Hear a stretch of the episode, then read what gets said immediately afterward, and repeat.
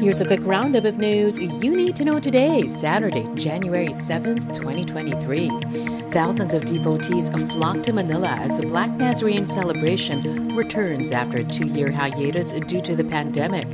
The traditional kissing of the image of the Black Nazarene, though, has been prohibited. Instead, devotees are only allowed to touch the image. The traditional Black Nazarene procession, meanwhile, remains cancelled for a third year. In its place, a so called Walk of Faith will be held on the eve of the Nazarene's feast on January 9th. Returning Armed Forces Chief of Staff General Andres Centino urges the Philippine military to remain united amid a change in leadership in just five months. Centino formally assumed the post following a turnover ceremony Saturday, less than 24 hours after the palace announced his appointment. Centino replaces Lieutenant General Bartolome Bacarro, who was actually his successor when he relinquished the post last August. The palace did not say why it replaced Bacarro after just five months.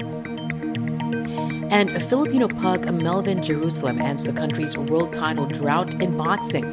Jerusalem dethroned Masataka Taniguchi via a stunning second round knockout to snatch the WBO minimum weight crown. The win improves Jerusalem's record to 20 wins and 2 losses. And that's your latest news alert. For more stories, go to news.abs-cbn.com and iWantTFC on TV